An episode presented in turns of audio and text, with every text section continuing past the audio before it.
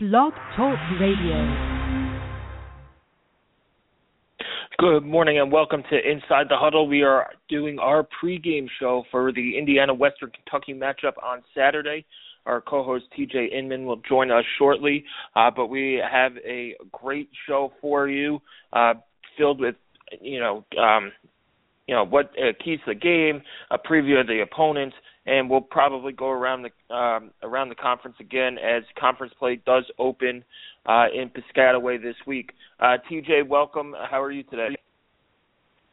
I'm doing great. It's a gorgeous day here in Indianapolis. Um, it has felt like football weather if uh, if you go outside at night though, and um, that's always kind of pleasant as football season rolls around. It's good for it to kind of feel like fall. But uh, IU's two and zero, oh, and um, I'm really looking forward to this game on Saturday. It's going to be one that uh, we have talked about extensively as a key to IU's non-conference.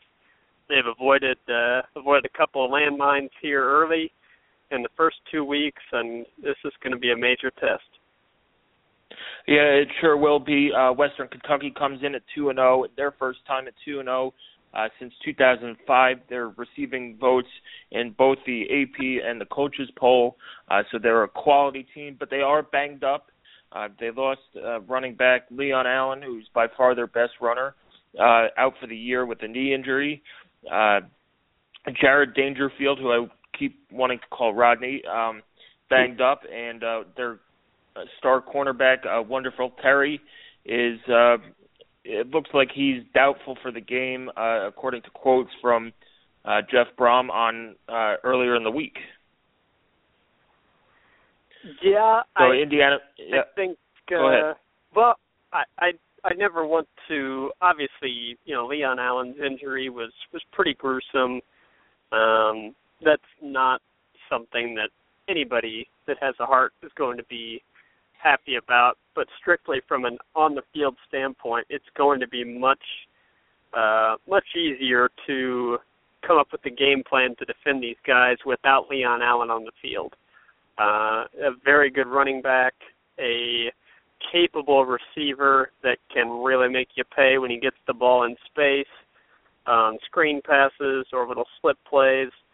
Um, they used him really, really well a season ago, and he was off to a really good start uh, against Louisiana Tech, already at 100 yards for the game before he uh, before he was um, done with that injury. So um, missing him is going to be huge.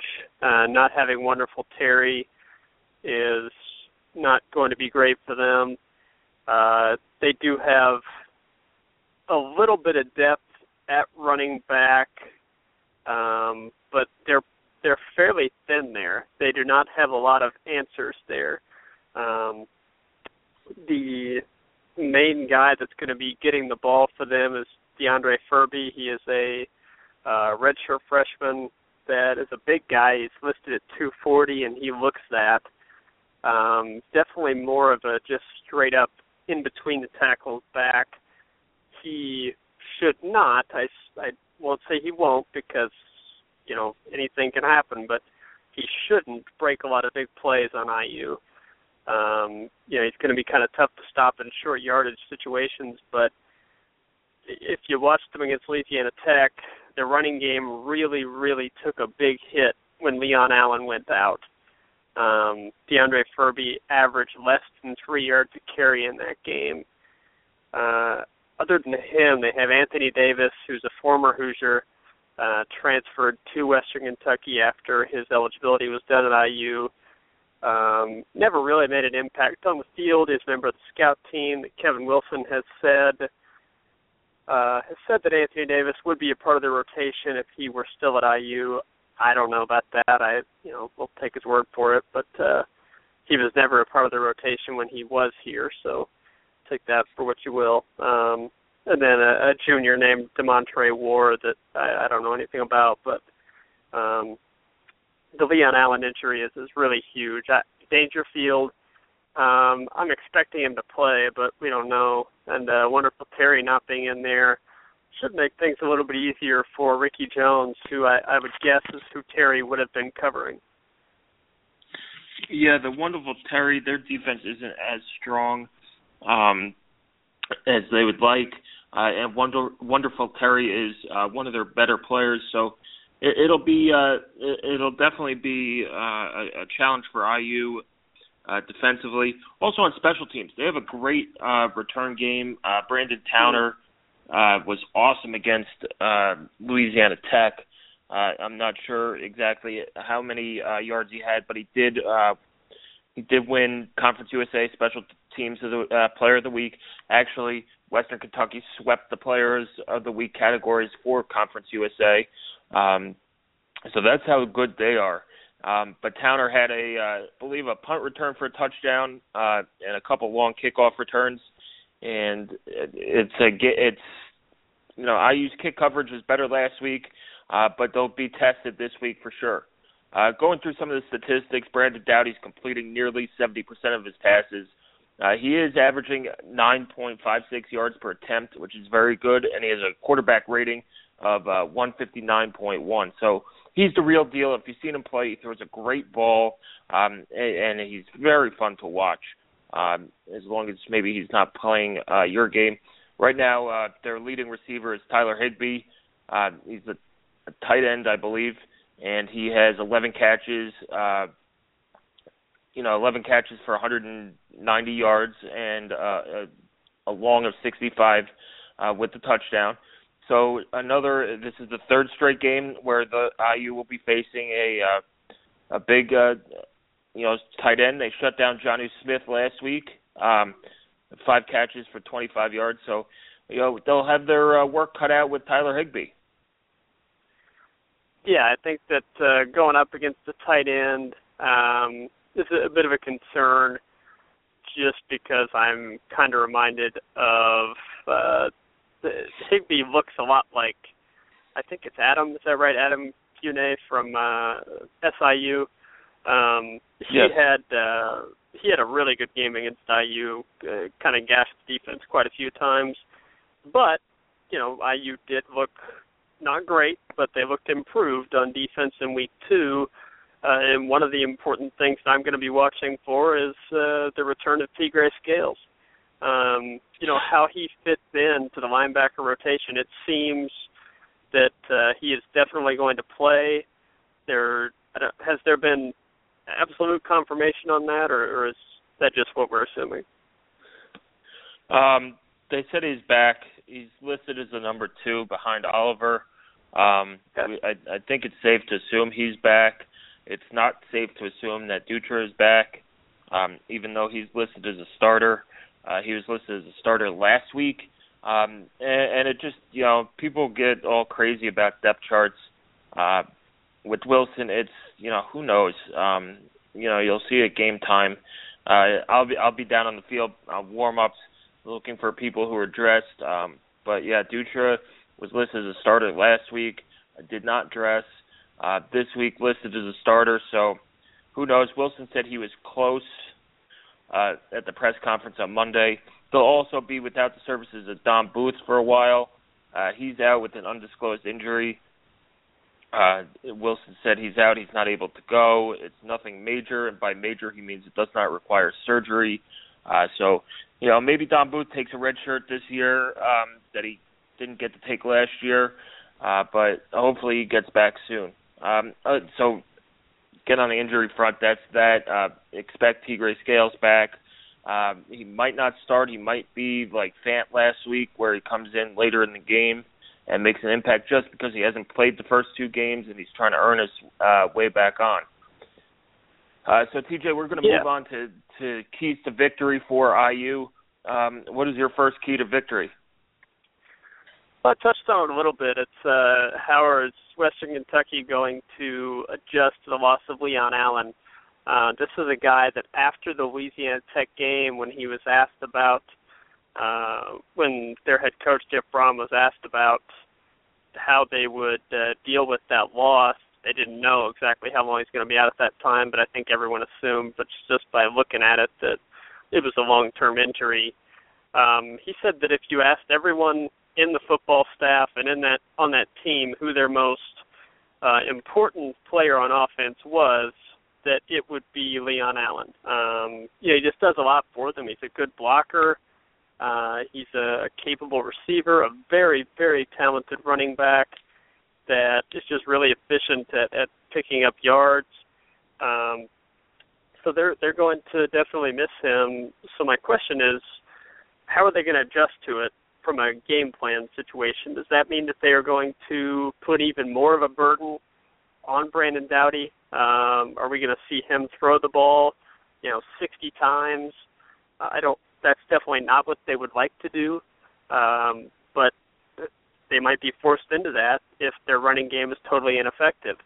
Or are we going to see kind of a, a running back by committee where you see D'Andre Ferby uh, as kind of a uh, pound up the middle back, and you use Anthony Davis, who had a 28-yard run against Louisiana Tech. He only had two carries, but uh, he did have one of them for 28 yards. Are we going to see him used as kind of a change of pace guy? Uh, are they going to get creative and use, um, you know, maybe use some tight ends? I know they have some depth at tight end.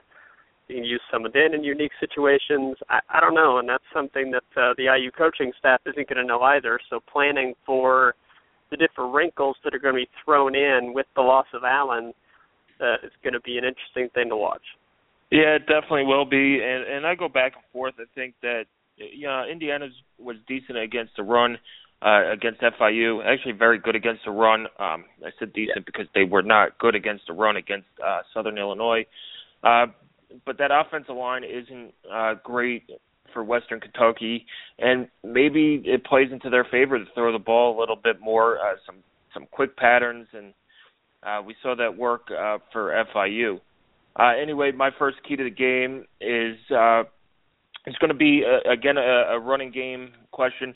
It's IU has to establish Jordan Howard.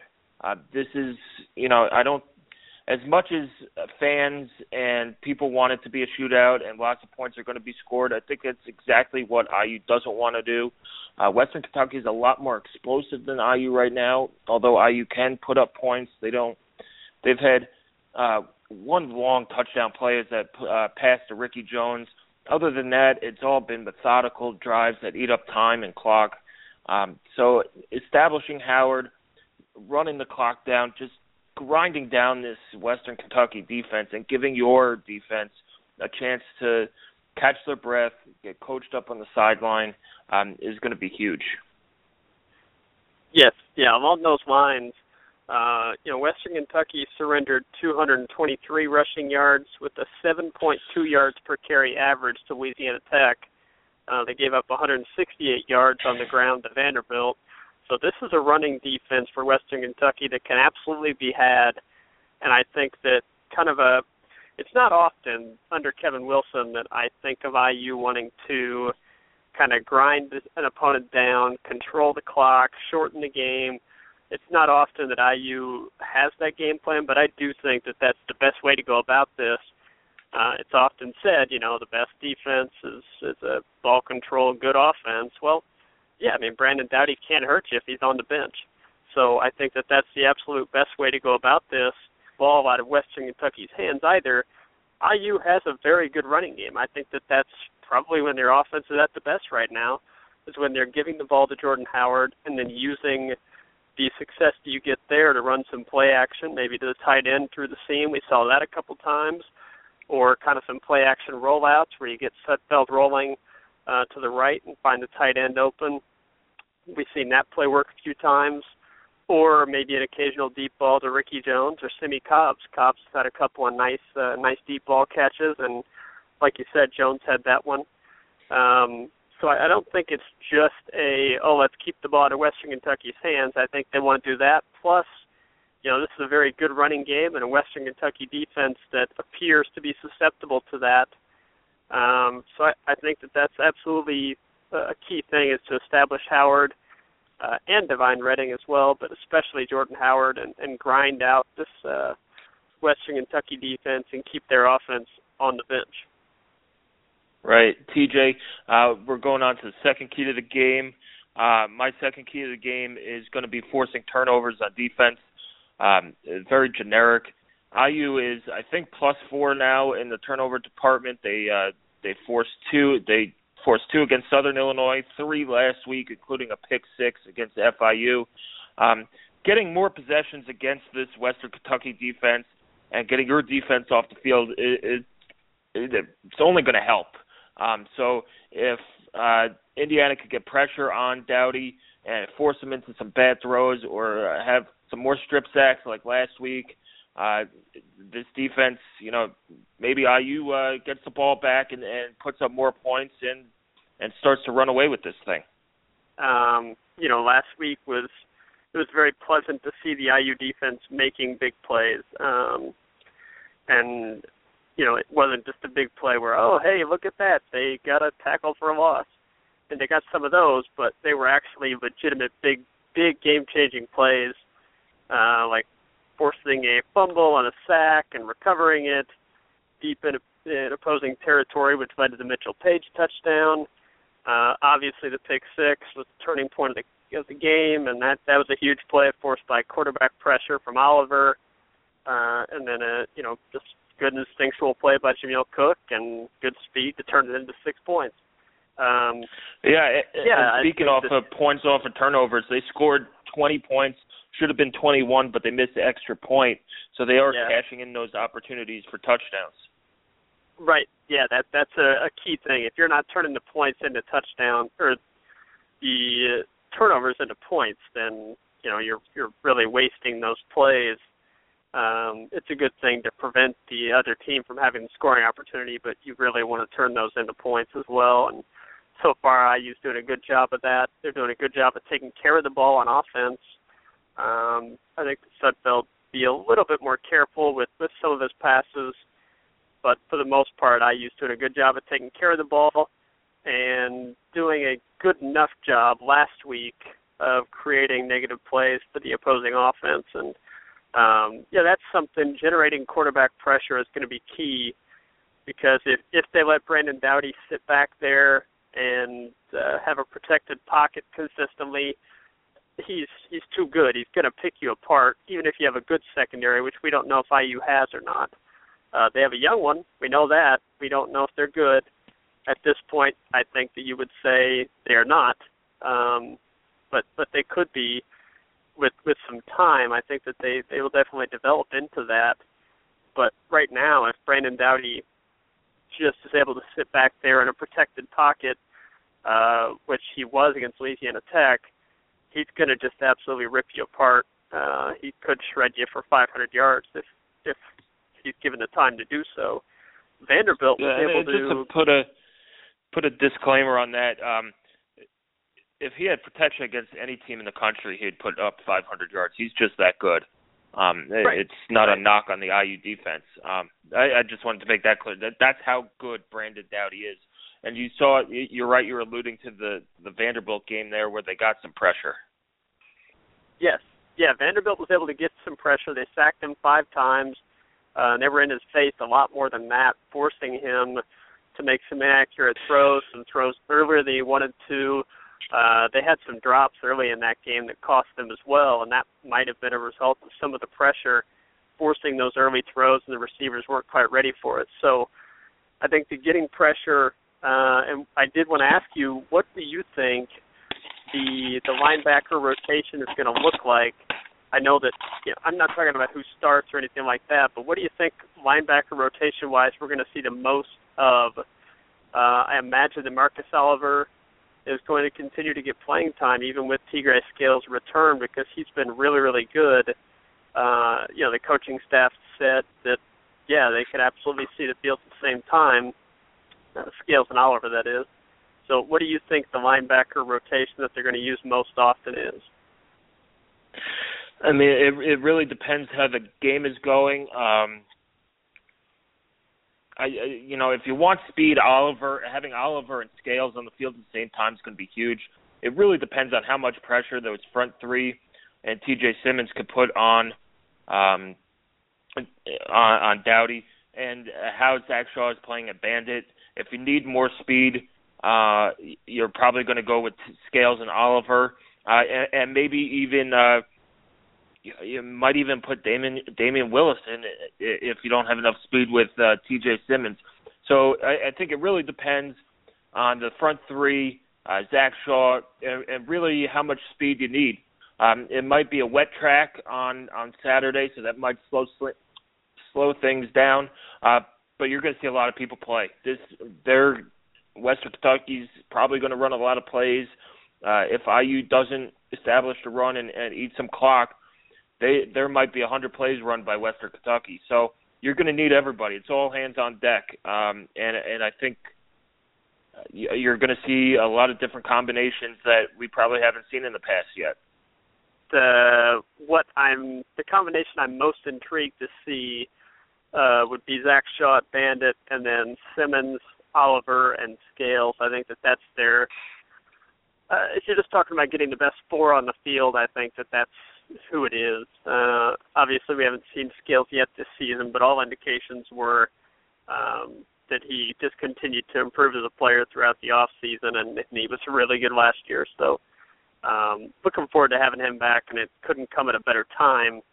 Um, it's, he seems to be suited to defend this type of offense, and uh, yes, I think and, that and come that in, tight end. big time handy. Yes, Yeah, yeah, and, and the, the tight end. He, he, yeah, he did have three picks last year, so he has good ball skills, and and he's something that they were missing against uh, the tight end at Southern Illinois, uh, and a similar tight end uh, with Western Kentucky, who's also six foot six. Um, so, uh, TJ, uh, what's your second second key to the game? I guess we haven't touched upon it yet.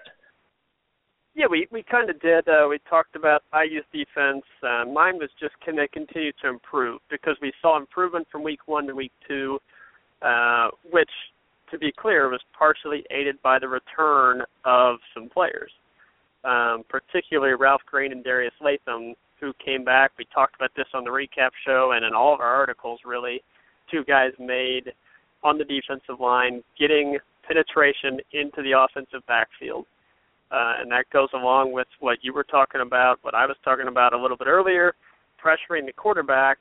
Uh, those guys are going to be a part of that, and I think that that played a big part in IU's defense getting better. If you can get pressure into the backfield, create some negative plays, get some sacks or some tackles for losses on running plays, that throws the offense off schedule and just makes a huge difference. If they are constantly getting you know five, six, seven yards on first down, you're going to have a really hard time getting them off the field, and eventually they're probably going to break a big play on you and score.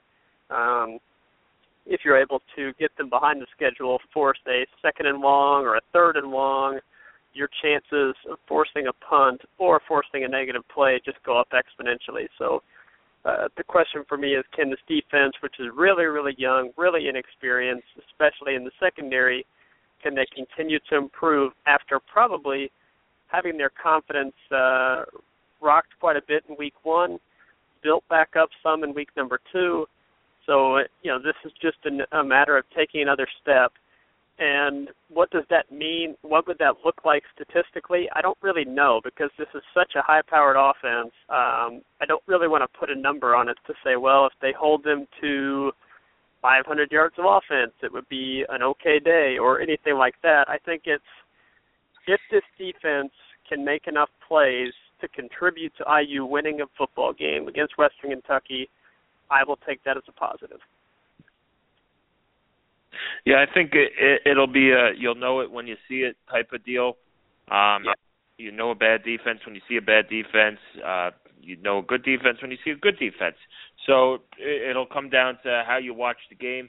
Uh, I'm going to go ahead and go with my third key to the game, uh, and I have a fourth uh, if we need to get to it, uh, which we should.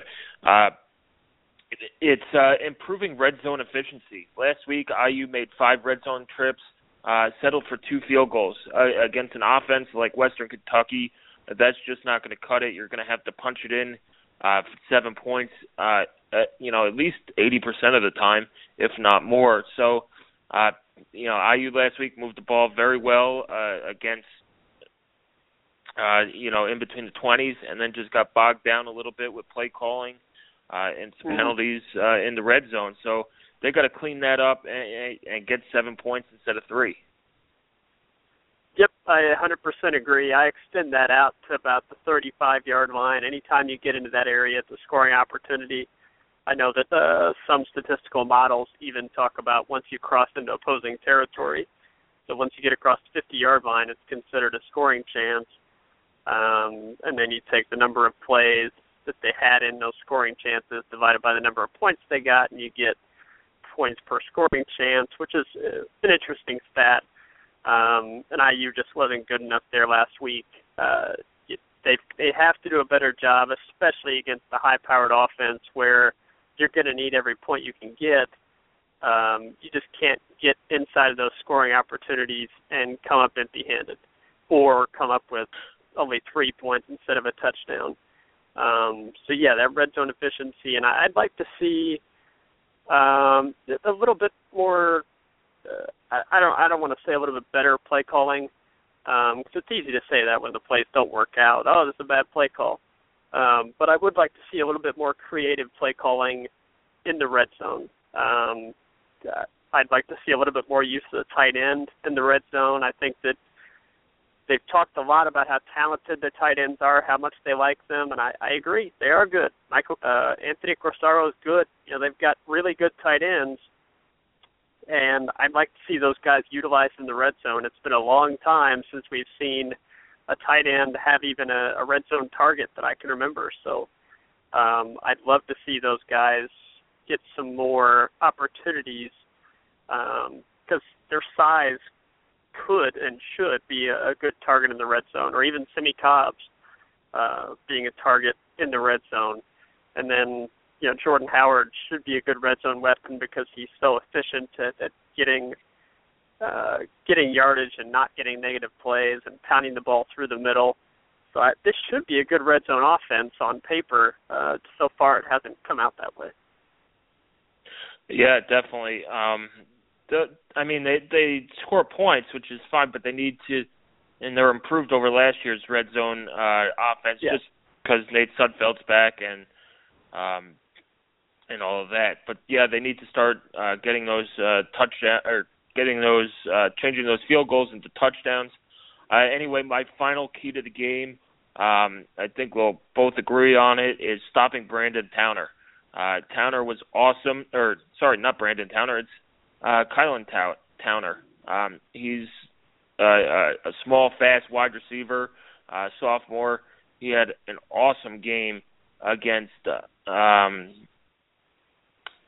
against uh, Louisiana, Louisiana Tech. Tech. And yeah, yeah, and so, man, he if I wouldn't kick to him, uh, like you said in your uh, preview going around the Big Ten, I would not kick to to Towner, and I would not kick to uh, William Likely, uh, which is where Griffin Oakes comes in handy. He's bombed a few kickoffs out of the end zone, uh, but uh, Eric Toth's going to have have his work cut out for him. He's got to put that ball, uh, coffin corner it a little bit, and if you have to kick it out of bounds, you know, for a net kick of, of 30 yards, man, do it because this guy's going to take one to the house if you let him.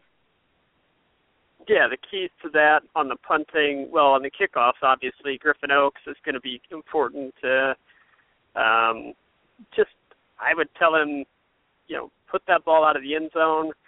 Worst case scenario, it goes out of play and they start the ball with an illegal procedure penalty. Um, I would not give Towner the opportunity to hurt you with a huge game changing return.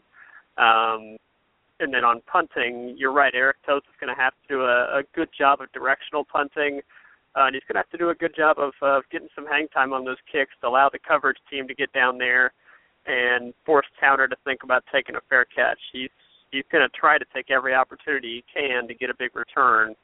Um, so if they can, if Eric Toth can get some hang time on the punts to allow the coverage team to get down there, uh, and force him to at least think about a fair catch, that would be a, an accomplishment. But I think that uh, having a special teams coverage performance like what they had against FIU uh, would would go a long way towards helping the Hoosiers on Saturday. They were good uh, against FIU, and I, I hope to see the same type of performance this coming Saturday. Yeah, Towner led the the team uh, last week in all-purpose yards with 169. He had 132, uh, 98 of those coming on on a uh, kickoff return for a touchdown. Um, So yeah, he's going to be a game changer on special teams.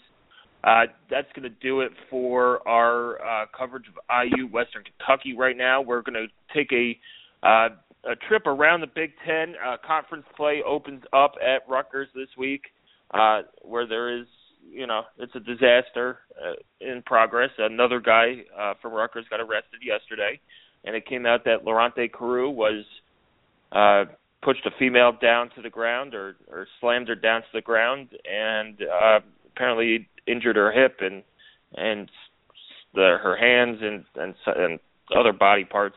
Uh, but uh, it's a disaster down at uh, at Rutgers. But we're going to start out uh, uh, with uh, Illinois at uh, North Carolina. It's noon on ESPN two. Uh, Illinois fired their coach a week before the season, but have looked dominant in uh, a two and zero start. Their level of competition might not have been great, but they have outscored opponents uh, 96 to three, and this will be a good road test uh, for Illinois against North Carolina. Yes, I am very, very surprised by what Illinois has done so far. Like you said, Western Illinois and Kent State, they're very bad teams, but I mean, still, you you outscore opponents 96 to three.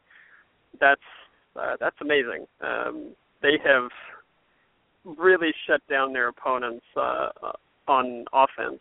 Um, defensively, these guys have I think it's they've given up 17 first downs total so far. Um, you know, Wes Lunt is a very good quarterback if he stays healthy, and right now he's healthy. Geronimo Allison has stepped up. He's proving to be a good number one target since Mike Dudek is injured, and Josh Ferguson's just a really good all-around running back. Um, right now, speaking of the the red zone opportunities we talked about earlier, far they are 100% on their red zone scoring chances. So they are they're doing the the things that add up to winning football. They're they're not allowing any sacks. They're converting on third down. Uh, North Carolina, they've got a quarterback that's a dual threat guy, Marquise Williams, but he does make some mistakes. He did that multiple times against South Carolina in Week One, which is why they lost. He had two interceptions that he threw in the end zone. So, um, you know, North Carolina is favored in this one by double digits, which I, I'm kind of surprised by based on the play of the teams thus far. I, I imagine the overall talent level for North Carolina is higher, and it's it's in Chapel Hill. But um, I think this is going to be a really interesting game. We're going to find out if Illinois is for real or not. Definitely, I I still would take North Carolina. I don't know. Um, you know, I just don't know what Illinois is going to do on the road. I don't know. I don't know if Kent State was good. I don't know if Western Illinois was good, um, or even decent. Uh, but we're going to move on uh, to another big uh, Big Ten team. Uh, South Carolina or South Carolina, uh, South Florida Bulls are traveling to Maryland uh, to take on the Terrapins at noon. Maryland uh, got blasted by Bowling Green uh, last week, 48-27. Uh, it looks like they gave up 42 second half points there. Uh, lost at home. Bowling Green, uh, man, was really impressive, and and Maryland's going to try and and come back and recover from that. Uh, South Florida's one and one. Uh, they hung tough with uh, at Florida State last week uh, before being uh, destroyed by Dalvin Cook, who had 266 yards and three touchdowns. Uh, what are your thoughts on that game, TJ? Well, yeah, I mean Dalvin Cook, uh, he was phenomenal against South Florida. The good news is for them is that Maryland doesn't have Dalvin Cook or anybody close to Dalvin Cook. Um, their running game is is it, they think that it was going to be pretty good, but thus far it, it has not really lived up to that.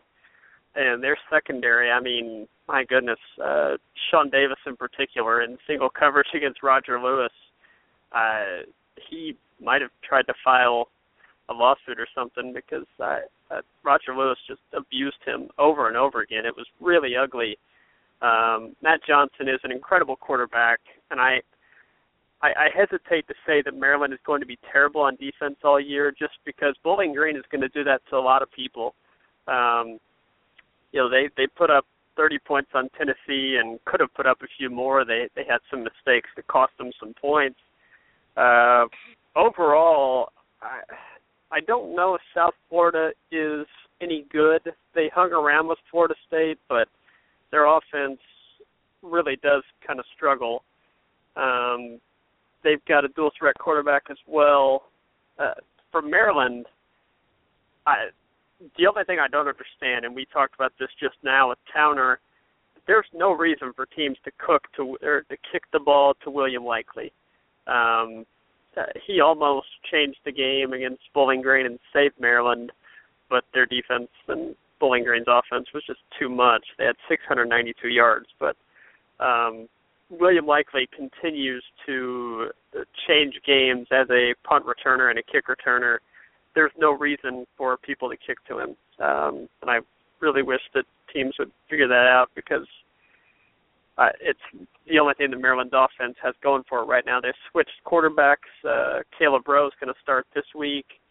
It's going to be an interesting game that Maryland really needs to win because the fan base is not at all pleased with offensive coordinator Mike Locksley. They're not happy with Randy Edsall, even though recruiting is going well. Uh, the on-field product continues to be kind of underwhelming. So, uh, and they go to Virginia next week, so they've they've got a tough non-conference slate. Um, it's going to be a yeah, interesting game. Definitely. Um, next, we're going to move on to one of the games that probably is going to be less competitive.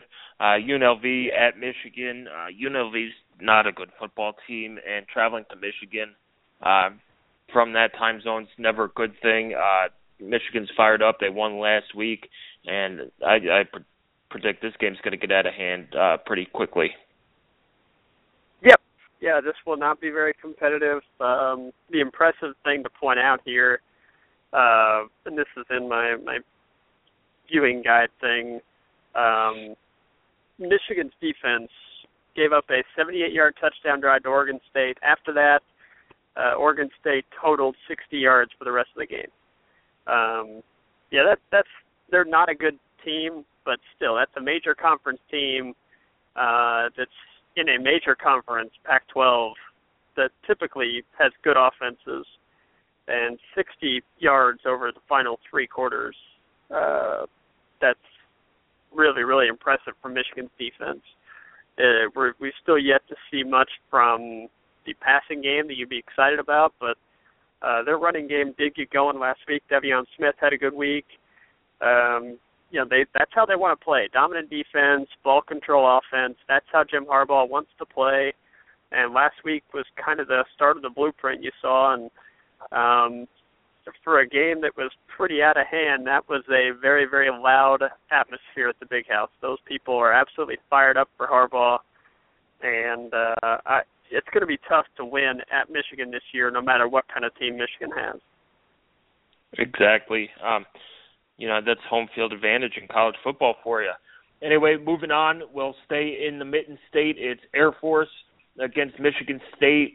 Uh, this might be a classic letdown game for uh, Michigan State, but I don't think D'Antonio lets that happen.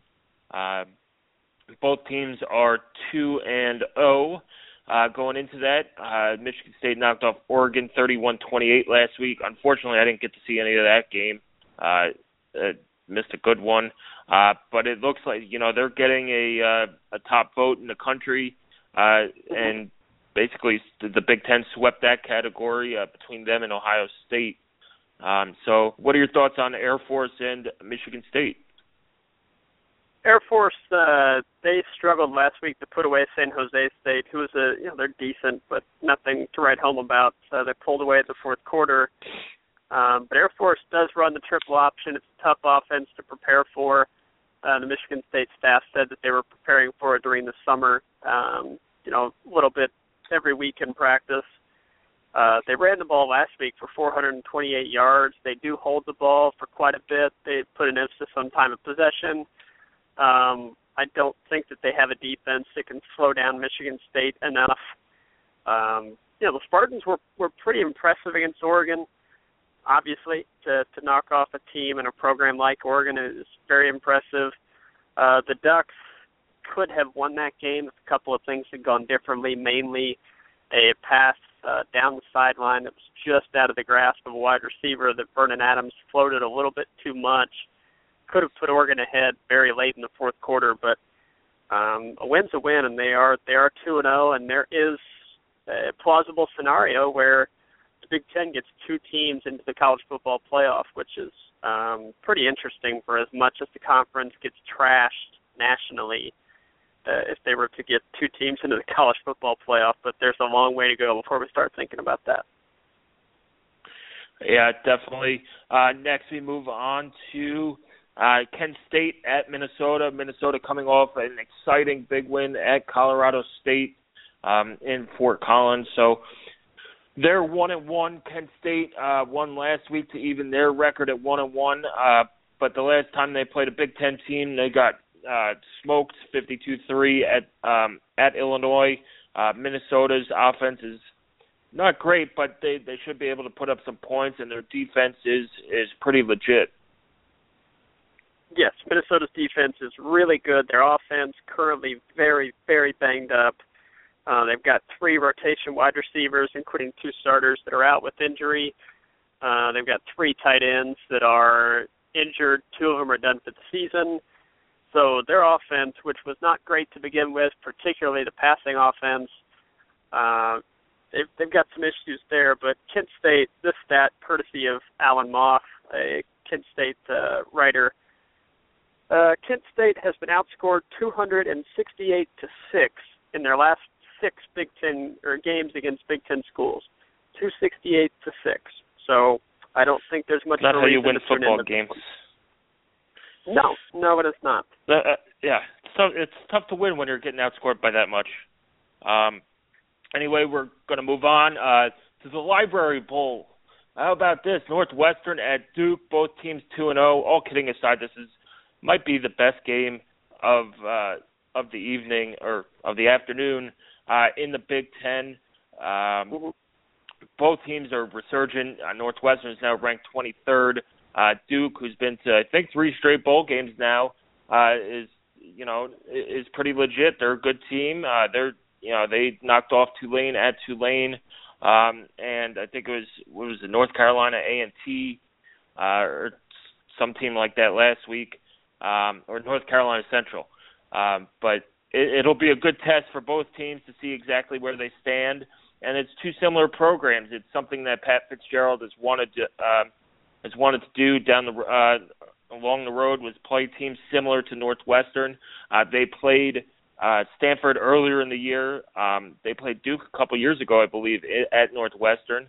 Uh, but now yep. they travel to Durham. Uh, so this game's on ESPN three, uh, so you can watch it on Watch ESPN yes, this, like you said, this should be one of the better games of the afternoon. Uh, very intriguing. I, you know, Duke has turned into a stable program because David Cutcliffe is apparently a wizard. Um, he has turned Duke into a really, really solid team that just now expects to win seven or eight games a year. I, I'm not entirely sure how that's happened, but recruited well, and he is a really, really bright offensive mind uh, their offense currently averaging almost 600 yards a game, 46 points a game. Tulane, I know that the name doesn't sound like much, but that's not a terrible team. And they went to their place where they opened up a new stadium and ruined that uh, inaugural game there by dominating them. And then last week, North Carolina Central, but that doesn't mean anything, but this Northwestern defense really, really good. I think the question mark for Northwestern is can Clayton Thorson, his first road start, uh, can he do enough? Because I think they are going to have to produce some on offense, which they haven't been required to do yet because the defense has locked down the opposition. I think Duke is going to score some points. It's the best offense Northwestern's played, and this is the best defense that Duke will have played. Something's got to give there. Yep. And we'll move on to something. If we took our time machine back to the early 90s, this would be the game of the week on um, on TV. Nebraska at Miami, uh, but it's not the early 90s. It's the mid 2010s, and both teams are kind of stuck in the mud a little bit. Uh, Miami uh, hasn't gone back to elite status uh, since the early 2000s. Uh, Nebraska, you know, fired a coach for winning nine games a year, uh, but then you know we'll see. They might be stuck at that nine win level uh, for eternity. Uh, but they they won last week, coming off a heartbreaking loss to BYU. Um, and w- what are your thoughts on this game? Yeah, I, I kind of wrote the same thing in my viewing guide about this being the game of the week in the early '90s. Um, you know, a lot of people making jokes on Twitter and um, being pretty sarcastic about it. I'm I'm not going to go there because I'm not that clever um, to make anything that funny. But I I think that at least Nebraska is still quite re- relevant. Um, you know, Miami Al Golden is under quite a bit of heat. I think a lot of people have written that it's pretty much fait accompli that he's going to be let go at the end of the year unless they perform some type of miracle and win, you know, ten or eleven games. I don't know if that's true, but uh to say that his tenure there has been a little underwhelming would be accurate, I think. Um they've been just okay and for a program that has the tradition they do and has the amount of talent around them that they do, that's really not good enough. And I don't think it's helped that Florida State, their you know in-state neighbor, has won a national title within that time frame. So this is an important home game for Al Golden. They they need to he needs every win he can get. And for Nebraska, I think that uh, it's an important game for Mike Riley, a chance, a second chance, really to show um, under him that they can win win big games. And and I think that uh, while it's not a matchup between two elite teams or two even elite programs anymore, this is still a, a cool game, and I'm glad they're playing it. Yeah, and, and you know what else it is? Um, an underrated part of this game is Nebraska gets to travel to Florida, look at those recruits down there, have those recruits look at that program, uh, because yep. it is a uh, schlep and a half to get to Nebraska um, from Miami. Um, there's no direct flight, so it is a, a big recruiting weekend probably for Nebraska down there. Next, we move to the number one team in the nation taking on Northern Illinois at home. Uh, Bret Bielema probably does not have any words anymore for Ohio State's schedule. Uh, it should be a good matchup. Uh, Northern Illinois is a solid MAC team, and uh, Ohio State struggled a little bit with. Uh, it struggled a little bit. They won thirty-eight nothing, um, but uh, they, you know, it was uh, against Hawaii. Cardale Jones didn't look as sharp, um, and he might be in uh, jeopardy of losing that job, but he will still uh, start, I believe. Uh, so we'll see what happens. The, the most intriguing thing is, uh, you know, who's going to end up playing quarterback there again. Yeah, you said it correctly. Cardale Jones is going to be the starter. Urban Meyer said Jones is starting, and JT Barrett will be quote ready to go. Um, I, I think that we will see both quarterbacks again. Northern Illinois, typically a really strong team. I think they are a bit down this year. Um, you know, they they struggled a bit uh, with UNLV, who is one of the worst FBS teams uh, in the country. So they struggled with them in their opener. I don't expect the Huskies to give them any kind of a challenge, but uh, definitely the intriguing thing is to see how the quarterback, and it, it's not even a a problem really because both guys are very capable of winning against whoever they play. Uh, but you know, I do think it's intriguing to see which guy steps forward and maybe one of them at some point is going to have a lights out game and take a stranglehold on that job. I think I'm just not sure who it's going to be. Yeah, and, and any time you say you struggled in a 38 nothing win, um, I get the uh, Hawaii team that that's decent. They're not terrible, but yep. they're they're okay. Um, so you first have a world good team. Problems. Next, yeah, first world problems. um, anyway, we're moving on uh, to Virginia Tech at Purdue. Game's at 3:30 on ESPNU. Um, whoever scheduled this uh, non-conference, uh, you know, non-conference slate for Purdue um, does not know how to run an athletic department. Does not know how to help his coach out. Uh, Purdue is much more improved than they were last year and yes. they might get out of this. I mean, they might get out of this non-conference schedule at one and three, and uh, really struggle in the Big Ten then. But they are much improved. Uh, it should be a good crowd at Purdue. Uh, uh, Virginia Tech coming in. They're not the strongest team. This isn't the you know Virginia Tech of those late '90s with Michael Vick. Um, you know they lost their starting quarterback, uh, and, and so we'll see. Anything can happen. Uh, Purdue's much improved, and it should be a good crowd at Ross-Ade. Yeah, I had no idea what type of crowd's going to show up. They've had really huge attendance problems, um, which is understandable. Is as bad as they've been, that's a problem that we're well aware of. That uh, as IU fans, is a struggle for attendance. Purdue has kind of been in the same same struggle that IU has for the last uh, last while, and they were worse than IU in attendance last season, I believe. Um, but yeah, Michael Brewer's out. Uh, last week, the start went to Brandon Motley. He was 16 of 24, had two, 233 yards, ran for another 38. They have a true freshman that the fans are pretty high on named Dwayne Lawson that threw for 51 yards and ran for another 51. They burned his red shirt, uh, which was a bit surprising, I guess. Um, I think that Motley's going to start again. I would expect to see Lawson as well. The strength of Virginia Tech is that defense, and Austin Appleby's going to have to take care of the ball like he did in week two against Indiana State, not like he did in week one against Marshall, uh, where he turned it over four times. So if I I think that if Appleby takes care of the ball, Purdue has a real good shot to win this one. I like their running game. I like some of their options at wide receiver. Um, if they Appleby has the same turnover problems that we've seen him have against good defenses in the past, then uh, I would expect Purdue to, to drop this one to one and two, and they've got Bowling Green coming in next week, which um, we know and Maryland knows is certainly nothing to take for granted. So uh, a big game for Darrell Hazell. It's a big stretch of two games for him before they get into conference play. I think he needs to win one of them. Yeah, going you know to make them two and two, uh, which would be a, a quite a feat uh, for this non-conference slate. And and I hope Purdue has a good crowd because um, that's a, a football tradition-rich school, and it's kind yeah. of see, sad to see the the death of the the fan base over there. As much as you know, as as an IU grad, uh, as much as Purdue's our rival, um, I, I want them to their football team to succeed uh, to a limited amount, uh, but it, it'd be nice to see a good atmosphere up there.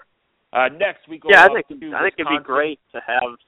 Sorry, I think it'd be great to have the bucket game with with something on the line, um, more than just you know, the bucket. I think that'd be awesome.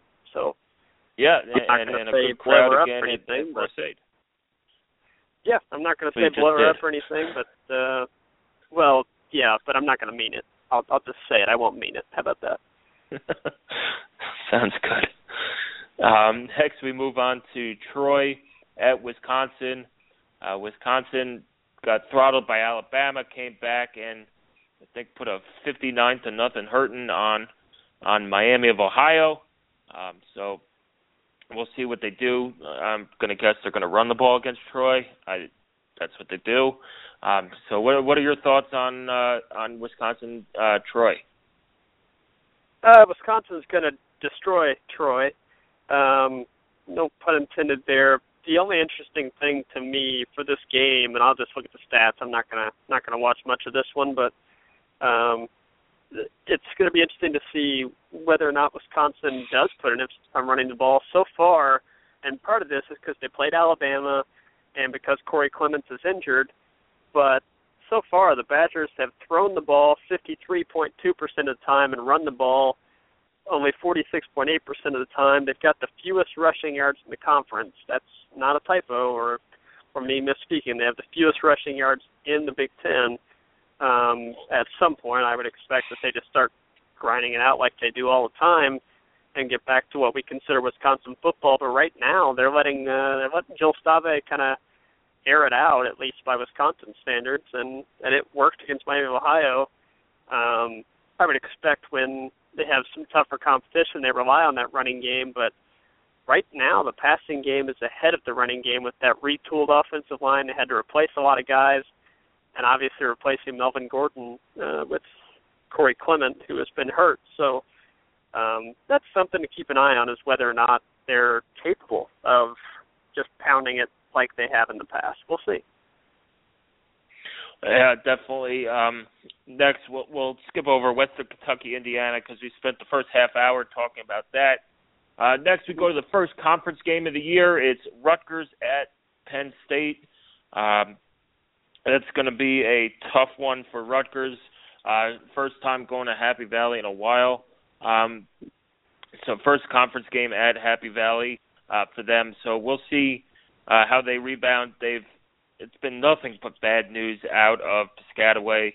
Uh, their best receiver, uh, Carroo, looks like he's made the wrong decision about staying in college and uh, was suspended again.